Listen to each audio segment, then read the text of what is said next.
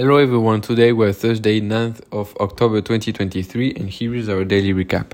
In UN United States, Jerome Powell has not commented on monetary policy. However, he will speak again uh, tonight at 8 p.m. Uh, French hours.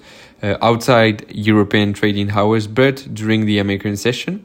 So we will keep an eye on it as his speech could potentially influence the markets if he mentions uh, he will eat, he will likely announce a hawkish pause, pause sorry, uh, indicating that interest rate may rise if the economy slows, uh, shows signs of being too resilient.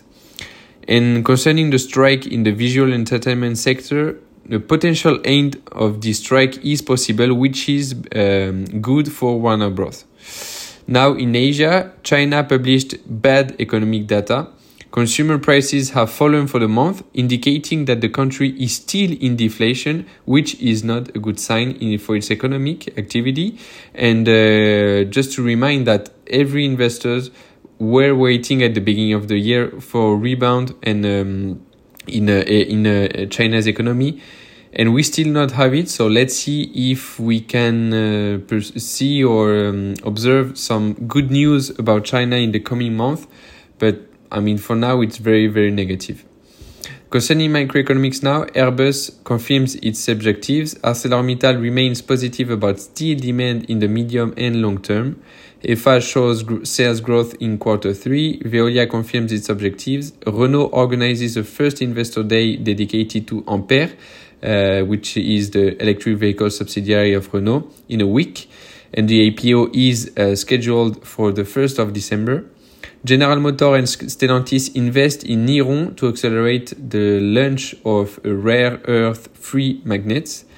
Uh, Sony uh, published a 30% decrease in half yearly profits. Finally, Walt Disney shows growing number of uh, subscribers in quarter three, which was extremely uh, well um, taken by the markets.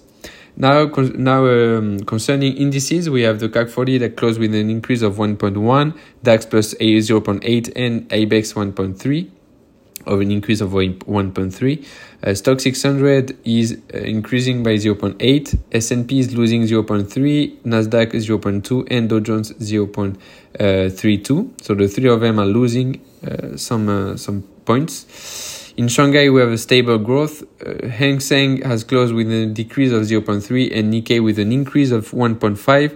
Um, MSCI World is also stable. Gold is increasing by 0.6. Eurodollar is decreasing by 0.14%. Uh, Brent is increasing by 1.5 and 10 years in the US are increasing by 2.5 and the VIX is increasing by 2.5 to 14 point base. So it means that the risk aversion is not present in the market as volatility is not present. So it is all for me today and let's see what will happen tomorrow.